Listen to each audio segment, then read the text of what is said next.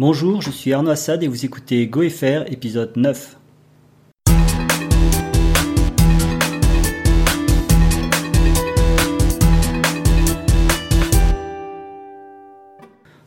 Pour cet épisode de GoFR, on va parler euh, botnet, malware, sécurité informatique, tout cela bien sûr en relation avec le langage Go. Pour commencer, pour ceux d'entre vous qui ne, seraient, qui ne seraient pas des spécialistes de la sécurité informatique, euh, quelques définitions. Alors, qu'est-ce qu'un botnet? Ben, C'est un réseau d'ordinateurs compromis. Généralement, on les appelle des bots ou des millions, qui sont contrôlés et coordonnés à travers des canaux de command and control par un ou des botmasters. Par extension, c'est aussi les logiciels qui permettent d'infecter et de contrôler euh, les ordinateurs euh, infectés. Qu'est-ce qu'un malware? Ben, C'est le terme anglais pour, le, pour programme malveillant. C'est des euh, logiciels qui sont introduits sur un système dans le but de porter atteinte à la confidentialité, l'intégrité ou la disponibilité des données. Donc les malwares, c'est une grande famille hein, qui se décompose en plusieurs sous-familles. Il y a les virus, qui sont des programmes qui se, qui se répliquent en se collant à d'autres programmes. Il y a les vers, qui sont des programmes qui se répliquent tout seuls, indépendamment d'autres programmes. Il y a les troyens, c'est des programmes qui se collent et qui sont intégrés à d'autres programmes, mais qui ne se répliquent pas. Euh, et il y a bien sûr les botnets.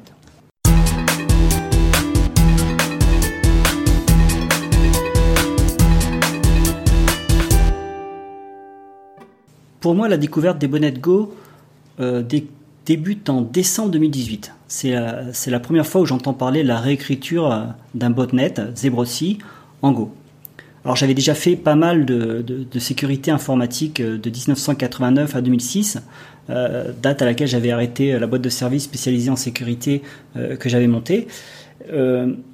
mais là, ça faisait vraiment un petit moment que j'avais pas, j'avais pas fait de sécurité. Et comme j'étais à fond dans le Go, cette nouvelle un petit peu qui réconcilie euh, mon activité du moment, le Go, et, ma passion euh, passée euh, pour la sécurité, ça a une petite graine en moi. pas grand chose, hein, juste quelque chose qui se plante dans mon esprit et qui me dit ce serait cool de refaire de la sécurité en Go. Mais bon, les, les, impératifs du travail, les missions en cours m'empêchent de creuser un peu plus. Et en mars 2019, j'entends à nouveau parler euh, ben, par des chercheurs qui ont découvert un, nouveau botnet qui s'appelle GoBrut, euh, qui lui essaye essentiellement de, de brute forcer des applicatifs de type CMS ou des bases de données ou des outils d'administration comme euh, cPNL, PHP, MyAdmin. Et là, ça, ça, me, ça me rappelle au bon souvenir des, des botnets en Go. Et puis ça s'enchaîne tout au long de l'année. En juin 2019, c'est Emptiness qui apparaît. Alors Emptiness, lui, il fait, plus, il fait du, du DDoS, il fait du contrôle de machine à distance, il, installe des keyloggers, il efface les logs, enfin tout ce que fait un, un rootkit classique. Et puis ça s'enchaîne. En, juillet 2019, il y, a un, il y, a un, nouveau botnet qui apparaît. Alors il n'a pas de nom. On sait juste qu'il est probablement écrit euh, euh, par un chinois. On l'appellera, je crois, plus tard, je, je crois qu'il prendra le nom de, de, de, Golang botnet tout simplement. Et alors lui, il, il fait plein pot parce qu'en fait, il arrive à, à à, faire quelque chose que les autres ne faisaient pas avant. Et une mine du Monero, qui est une crypto-monnaie à laquelle je m'intéressais en plus à l'école, à l'époque. Le Monero, pour ceux qui ne savent pas, c'est une crypto-monnaie qui est encore un peu plus anonyme que le, que le Bitcoin et euh, qui a l'avantage de très très bien se miner au, de très très bien se prêter au minage CPU et donc euh, qui, euh, qui, qui, qui, qui, trouve un, qui est une cible de choix pour un botnet tel que Golang. Alors Golang, il fait quoi? Ben, Il attaque classiquement les failles dans les applicatifs. Euh, bon, les applicatifs visés, je crois que c'est Confluence, Drupal. Et puis aussi, il fait euh, un grand classique pour les, pour les botnets euh, de l'époque. Hein, il brute force tous les mots de passe qu'il trouve sur les serveurs SSH ou, ou Redis. En fait, Quelques mois plus tard, en août, il y a une nouvelle version de, de GoBrut qui sera identifiée avec des, nouveaux applicatifs cibles qui ont été ajoutés, euh, WooCommerce, euh, les, des pages de login pour les, pour les etc., etc. Avec toujours le même objectif, hein, collecter des informations, des numéros de carte bleue, des login pass, pour pouvoir se reconnecter sur notre machine et faire de la reconnaissance euh, pour pouvoir s'installer, exploiter euh, toutes les failles sur les machines qui, ont, qui auraient été découvertes. Plus récemment, en janvier 2020, euh, et c'est un peu pour ça que, j'enregistre ce podcast euh, aujourd'hui. Il y a un nouveau botnet qui est, qui est sorti, euh, qui vise lui particulièrement les infrastructures gouvernementales, les banques, les établissements médicaux, les centres d'enseignement, qui est découvert. Il s'appelle Fritz Frog. Et lui, alors, il est hautement sophistiqué, disent les chercheurs, et, alors en regardant un petit peu, on trouve vraiment des fonctionnalités assez sympas. Donc euh, FreeSproc, par exemple, il intègre son propre protocole de communication peer-to-peer, euh, ce qui rend la détection et la neutralisation des canaux de command and control hein, beaucoup plus difficile. Il est complètement volatile, il ne laisse pas de traces sur le disque. Alors, pas de traces, hein. il, injecte des clés SSH parfois, mais en fait, quand l'exécutable euh, est lancé, la première chose qu'il fait, c'est s'effacer sur le disque et il ne tourne uniquement en mémoire. Donc en fait, c'est vraiment un, un, un, bot complètement euh, volatile, très très dur à détecter. Alors il a plein d'autres fonctionnalités assez sympas euh, et assez inhabituelles. Il a un taux de mise à jour qui est très très élevé. Euh, il fait ça quasiment en temps réel. Il a un système très très sophistiqué de répartition de la charge entre les minions pour s'assurer que tout le monde a une charge de travail équitable. Et euh, en matière, euh, et bien sûr, il a toutes les fonctionnalités euh, correspondantes à l'état de l'art pour les pour les botnets actuellement. Donc, il, a un crypto miner qui fait bien sûr du Monero. Il a des des mécanismes de défense contre les antivirus ou d'autres botnets, etc., etc. Alors du coup, avec tous ces botnets et qui sortaient en Go, je me suis quand même posé la question, mais pourquoi cet intérêt pour le Go Pourquoi les, méchants, les criminels, ils utilisent le Go? Euh, c'est de la curiosité, c'est un hasard statistique. Et donc je suis allé, creuser un petit peu pour regarder un peu en quoi étaient écrits les autres euh, botnets.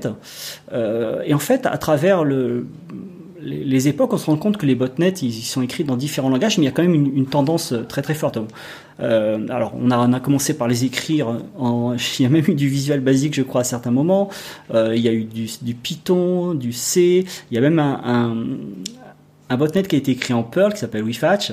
Euh, mais bon, le langage prédominant, c'est quand même le C euh, et, le C++. Mais en fait, plus le temps passe, plus on s'oriente vers des, botnets de type professionnel qui sont écrits vraiment dans des langages compilés comme le C. Et un des derniers botnets euh, connus et performants qui s'appelait Mirai, il est écrit avec les minions qui sont écrits en C, mais par contre la partie contrôleur est écrite, elle, en Go. Euh, c'est Mirai, c'est un, botnet qui attaque tout particulièrement les routeurs, les caméras IP utilisant Linux. Donc on voit quand même que le Go a été introduit, commence à être introduit dès 2016. Euh, Alors du coup, je, suis, je, me suis demandé est-ce qu'il y en a vraiment beaucoup ou est-ce qu'il y en a, il y a que ceux que j'ai cités? Et donc je suis tombé sur une étude euh, qui euh, identifiait 53 familles de malware en Go. Alors bien sûr, dans ces, dans ces malwares, la proportion de botnets, elle est relativement faible. Mais par contre, ce qui est intéressant, c'est qu'il y a un nombre croissant d'utilisation du Go pour la sécurité informatique ces dernières années. Donc non, ce n'est pas un hasard statistique, il y a une vraie tendance à l'introduction du Go pour la sécurité. Ça, c'est ce que montre la, euh, cette étude. Donc on peut se poser la question, mais pourquoi, euh, pourquoi le Go? Alors pourquoi on utilise de plus en plus le Go pour la sécurité informatique et, et pour les botnets en particulier? Pour la partie command and control, euh, il y a probablement cet, aspect de simplicité, stabilité. Alors, euh, n'importe qui qui a codé un démon en, Go et qui connaît la joie de voir son démon tourner d'une manière fiable, stable, performante, tenir la charge avec très très peu de ressources, euh, bah, comprend l'intérêt par rapport à un, programme qui, euh, qui peut liquer de la mémoire, qui est plus difficile à écrire, qui est plus difficile à maintenir, euh, écrit en, C++ par exemple. Pour les agents, les mignons, c'est bah, de la même manière, le côté portable, la portabilité du Go, c'est un tout indéniable. On écrit un bot, ben on sait, on a juste à le recompiler, on sait qu'il va tourner sur un Mac, sur un Windows, sous un Linux. Donc il y a un vrai intérêt, on, on, le voit, à écrire, à utiliser le Go pour ce type de logiciel. Après, d'une manière globale, il y a bien sûr la performance. Hein, c'est très probablement une des raisons euh, euh, qui fait qu'on utilise le Go plutôt que le Python, par exemple, pour écrire un botnet. Euh, mais après, il y a des raisons qui sont, en creusant un peu, je me suis rendu compte qu'il y a des raisons qui sont un peu plus euh, euh surprenantes, comme par exemple le simple fait d'utiliser du Go dans un premier temps, bah, ça a rendu l'analyse plus difficile par les sociétés d'antivirus qui avaient plus l'habitude de faire euh, euh du, C euh, ou du C++ typiquement. La manière dont les fonctions sont appelées ou dont les données sont stockées, bah, ça changeait un petit peu et ça pendant quelques temps, c'est plus le cas actuellement bien sûr, mais pendant quelques temps, ça les a perturbés et ça a poussé les, concepteurs de botnet à utiliser du Go. La simple réécriture d'un botnet en Go permet, euh, par exemple, aussi de bypasser les détections par les antivirus. Euh, C'était le cas pour Emptiness à sa sortie. C'était une réécriture en fait euh, d'une grosse partie du code qui venait de Mirai, mais le simple fait de le réécrire en Go, bah, ça le rendait indétectable par quasiment tous les antivirus. Encore une fois, c'est pas le cas aujourd'hui, mais c'est, peut être aussi, c'est une des raisons pour lesquelles on a vu des, des concepteurs de, de botnet changer de langage et passer au Go. Et en fait, il y a un autre argument qui lui est vraiment pour le coup surprenant, c'est la taille. Alors, euh, vous savez tous que la taille des binaires Go, c'est pas vraiment une petite taille. On intègre euh, toutes les librairies statiquement à l'intérieur de l'exécutable, donc euh, ça fait pas des petites choses. Donc on pourrait se dire, avec une taille pareille, c'est pas un avantage pour, pour un botnet parce que ça rend la diffusion par mail beaucoup plus compliquée, c'est beaucoup moins discret quand on veut faire des troyens, ce genre de choses. Et même si on peut réduire la taille avec un compresseur d'exé comme, euh, comme UPX par exemple, ben en fait, une taille importante, ça peut avoir un avantage. Euh, en fait, j'ai découvert que certains antivirus ne scannent pas les fichiers qui sont trop gros.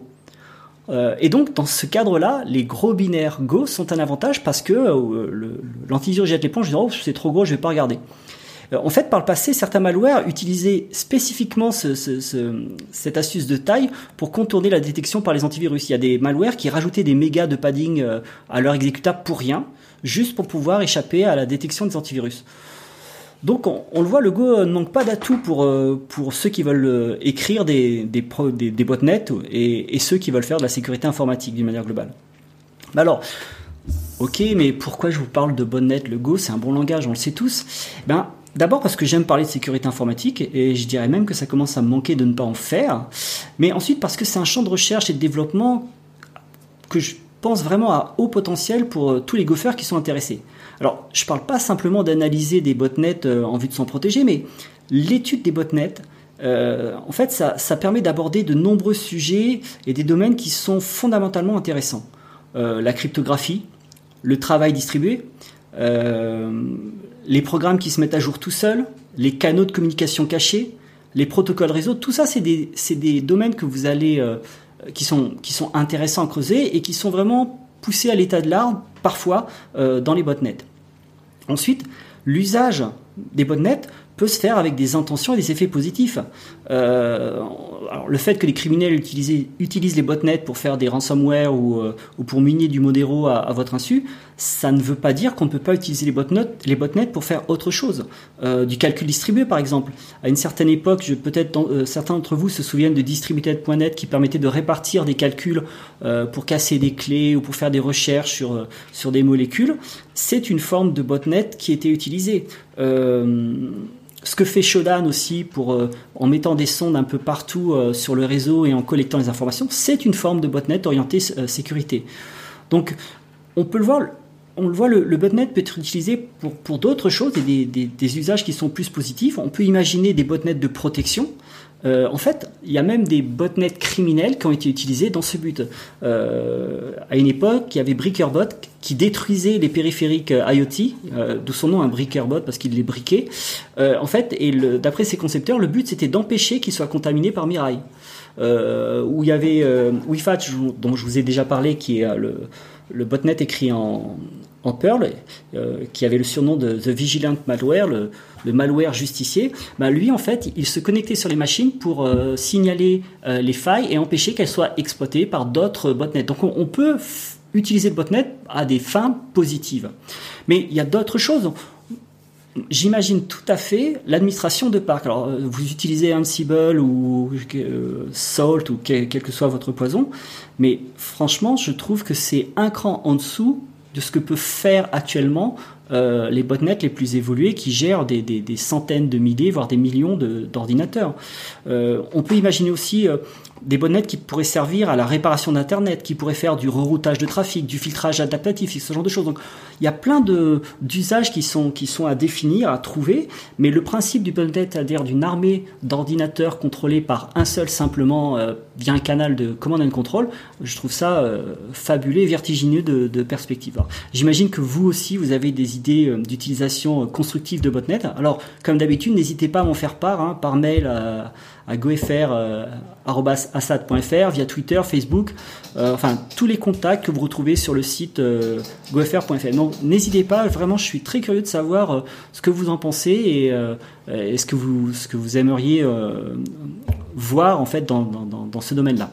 D'ailleurs, si les domaines si les botnets en Go vous intéressent, alors je mettrai bien sûr, comme à chaque fois, les liens dans la description du podcast. Euh, ben, il y en a quelques-uns qui sont écrits, qui sont disponibles avec le code source. Alors il y en a plusieurs. Hein. Il, y a, il y a Merlin, Gobot 2, GoBotNet, euh, Botnet, Kryptonite. Euh, qui est plus d'ailleurs une backdoor qu'un botnet, mais qui peut être utilisé en tant que tel, Blackwitch Botnet. Mais mon, mon, chouchou du moment, c'est Sliver, qui est un botnet très, très très complet, étonnamment sophistiqué à mon goût, et qui où vous avez vraiment les sources, tout est disponible, vous pouvez le faire tourner, le regarder chez vous. Alors il a plein de fonctionnalités sympas, je vous invite à regarder la page, mais il est multi-utilisateur, il a des techniques d'obfuscation très très avancées, anti-forensic.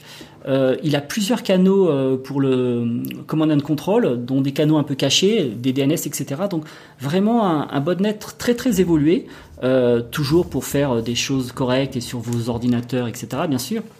Mais si ça vous intéresse, n'hésitez pas à, consulter les liens et Sliver en particulier. C'est, je pense que vous y trouverez matière à, à découvrir et apprendre des choses. Alors, on parle des bonnes mais au-delà des bonnes si la, si la sécurité informatique euh, euh, vous intéresse, alors là, c'est, je, découvre un monde encore qui, euh, qui, qui, qui est sans fin. Il y, a des, il, y a un, il y a un framework un peu comme dans le style de Metasploit qui existe, qui est écrit en Golang. Il y a des modules Metasploit qui sont eux écrits en Golang, qui tournent sur, sur Metasploit. vous avez des générateurs de payload pour faire du penetration testing qui existent. Hein. Il y a Arcanus, Veil, Hercule. Euh, vous avez des, des reverse shell euh, simples. Hein. vous avez par exemple AirShell ou Gorsh. Vous avez des, des plateformes d'engagement pour les red teams qui permettent un peu de noter toutes les informations, toutes les, toutes les informations collectées sur un, durant un, un run. Euh, donc il y a Paragon qui fait ça très bien. Vous avez des plateformes qui servent pour le phishing, qui sont, qui sont étonnantes. Euh, en fait, vous voyez vraiment du phishing euh, clé en main avec GoFish. Donc voilà, tout un tas d'outils qui sont, qui sont disponibles euh, et que, que, je vous invite à regarder. Euh, voilà, moi je l'ai déjà dit, mais euh, n'hésitez pas à me faire part de, de, vos, de vos trouvailles à vous, de vos découvertes, euh, de vos suggestions, de vos demandes. Voilà, je suis, je suis aussi friand que, que vous euh, euh d'informations, donc euh, voilà, n'hésitez pas à me contacter par mail, euh, gofr.assad.fr ou sur le site gofr.fm avec toutes les infos de contact. Voilà, euh, c'est tout pour cette fois. J'espère que je vous ai pas trop ennuyé avec cet épisode et je vous dis à bientôt.